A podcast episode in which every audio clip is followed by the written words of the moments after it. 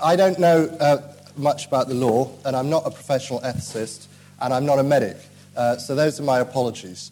But I do know a bit about disability, and I really want to sketch in some of the issues in terms of prenatal diagnosis. There's an interesting irony.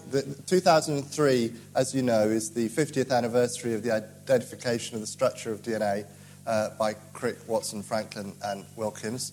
And it's also European Year of Disabled People. So in a way, symbolically, you've got a collision between arguably two worldviews. A worldview which would, and I'm polarising these, and they don't really exist like this, but a worldview which would say that we will be able to understand, detect, if not cure, prevent disease by genetic means, and a worldview which says that the problems of disability are to do with social exclusion and stigma, and that we should solve the problem of disability by removing disabling barriers, not by removing disabled people. So those are the sort of polar... That's the polar argument. Most of us are somewhere in the middle. But it shows that there are really very different views. James Watson, who says a lot of incautious things, said once, praising the virtues of disability is like praising the virtues of poverty. So for him, disability is unquestionably bad. Nobody would wish it. And we should all do all in our power to prevent it. The problem with some of these views is that they're uncomfortable throwbacks to a eugenic past, which medicine has done a lot, very successfully, to disown. We're familiar with the history of eugenics in the West between the 19th century and 1945. And the step change, the major change in 1945, was to move from eugenics to an individually-based, choice-based situation. Many disabled people, myself not among them, argue that very little has changed and that we're still in a eugenic era. You may want to comment on that. But for me, the sort of two, and we could discuss how to define eugenics for hours, but the two significant features of eugenics are that it involves coercion and that it operates at the level of the population. You're talking about racial hygiene, improving the race, improving the quality of the population. And those are not features of contemporary clinical genetics or obstetrics, which are based on couples and individuals and based on their free choices. I want to make another distinction, which has already come up today, the difference between testing, genetic testing, and genetic screening. Testing, just as with PGD, is really about affected families with a history of a particular genetic disease who know all too well what it involves and wish to exercise their autonomy and choose to use these tests to avoid the birth of other or any children affected by those disorders. I think there's many reasons to believe that quality of consent is very good, information is very good, the relationship with geneticists to their patients is usually very, very good, and I'm sure things go wrong, but in general, I'm less worried about that. Screening is where we apply these techniques to a broader population to find out whether they are at increased risk so that they can be offered diagnostic tests. And here I think problems may occur. I think that the broader population are ignorant of the reality of disability in a way that families directly affected may not be. I think that when it's applied to a broader population, qualities of consent, information and counselling may be deficient because obstetrics is more like a conveyor belt. It's a very successful process in terms of maternal and fetal mortality. It's hugely beneficial, but the costs are that it's a rapid throughput. I mean, I don't want to call it industrial, but you can hear what I'm trying to say. And it's that context which makes me somewhat anxious about the extent to which people are exercising informed choices, proper choices. I reiterate, I support people within the law terminating pregnancy affected by disability. I want them to have that right. But I think that this is a profound moral decision. The anthropologist Rainer Rapp says, this technology makes every woman, and I would say every man too, into a bioethicist. That is to say, she and he have to consider what makes life worth living, what burden of disease is too much to bear, whether it's, as Ranan and I were saying, whether it's better to be born with a serious disability than not to be born at all. These are huge metaphysical ontological questions, which are very difficult. And I think that's an interesting point. This information gives power, but it also gives responsibility. And sometimes people say to me, they're glad they didn't have to make that choice. We did a straw poll. I'm not going to repeat it, but on this subject I could ask you, how many of you who now have children would have wanted to have the sort of test which you might now be offered and have the opportunity to decide, A, whether you're going to have the test, B, whether you're going to continue the pregnancy? Very difficult, profoundly difficult choices, because these are obviously often 20th week or second trimester generally of pregnancy. You look pregnant, you want the baby, everybody's excited about your pregnancy, and you're deciding that you're not going to have this baby. Now, I'm not saying that you're wrong to do that in any moral sense, but I'm saying that psychologically and emotionally, and the evidence shows this, there's considerable distress and anxiety affected by that. So having to choose is difficult. But what I'm particularly concerned with is, are people choosing in terms of the best possible information and support? And all the evidence that I've seen suggests that's not always the case. It shows that information is sometimes incomplete, sometimes misleading, sometimes inadequate, and that in general you get some information about the genetic or the phenotypic characteristics, but not really about the social experience of having such and such a genetic condition or disability. And the point is that, for example, I think it's right to say that I have a G2A transposition at 0.38 in my FGFR3 gene. Too many people know whether that's right or not. But, of course, that's not how our chair introduced me. He told you about my professional qualifications, and I could tell you about my family and my background and my class and my love of Newcastle United Football Club. Those are really about me. The G2A transposition, of course it's about me, but it doesn't determine my life. And I think that we risk reducing people just to their genetic characteristics or even just to their disability characteristics. We are all more than those things. And we should be anxious about just taking one aspect of thinking Greek, it's synecdoche, taking a part for the whole. We're all a complex of things. Disability may not be the only thing. There's evidence that the attitudes, not predominantly of geneticists or genetic counsellors, but of obstetricians, are often quite negative about disability. And I think that there are problems in the amount of counselling and support people get. So that makes me worried about whether people are exercising what I would consider to be informed choices, whether they're making the right decision which they don't later regret. We need to do more about that. And, of course, in the wider society, there is so much prejudice about disability, such lack of support for many families with disabled people, that I worry that we are not welcoming disabled people in the world. We're not supporting people to continue pregnancy as well as to terminate. And when we're not doing those things, the word eugenics floats into my mind. I say no more. Let me raise some particular questions, and I do so with trepidation, not being a legal scholar, which seem to me to come up with prenatal diagnosis. And they're questions about limits and about the right to know and about how far the autonomy goes. How much should a radiologist disclose about what he or she sees on the ultrasound screen? So-called soft signs that may be indicative of heart defects or whatever else, but may not be. Do they have an obligation to say that?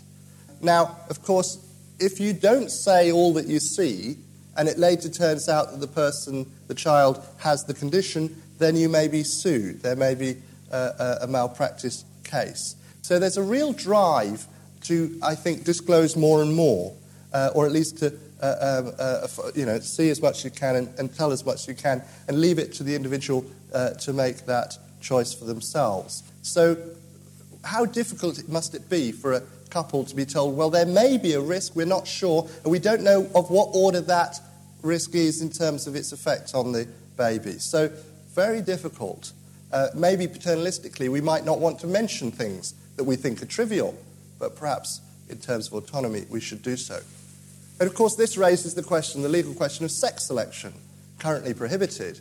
But in practice, if somebody wanted to have a termination for sex selection, presumably it's possible to do that.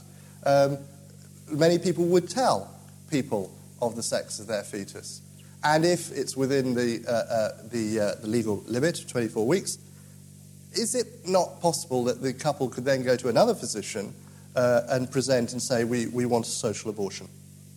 I'm sure it has happened. Other people may correct me if they think that's ludicrous. But I'm raising a question, and it's quite difficult for us to say what should be the criteria and what should not be the criteria for terminating pregnancy.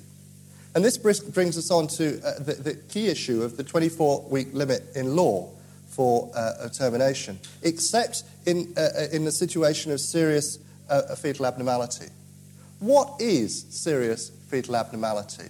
It's not defined. Last year, there was a termination after 24 weeks on the grounds of cleft lip and palate. Now, I can't believe anybody in this room thinks that that is a serious fetal abnormality. It's correctable. It's very rare that it's terminated for, and that's the only situation I can see where it was after 24 weeks. But that's clearly an abuse. But the clinicians must have thought they were doing the right thing.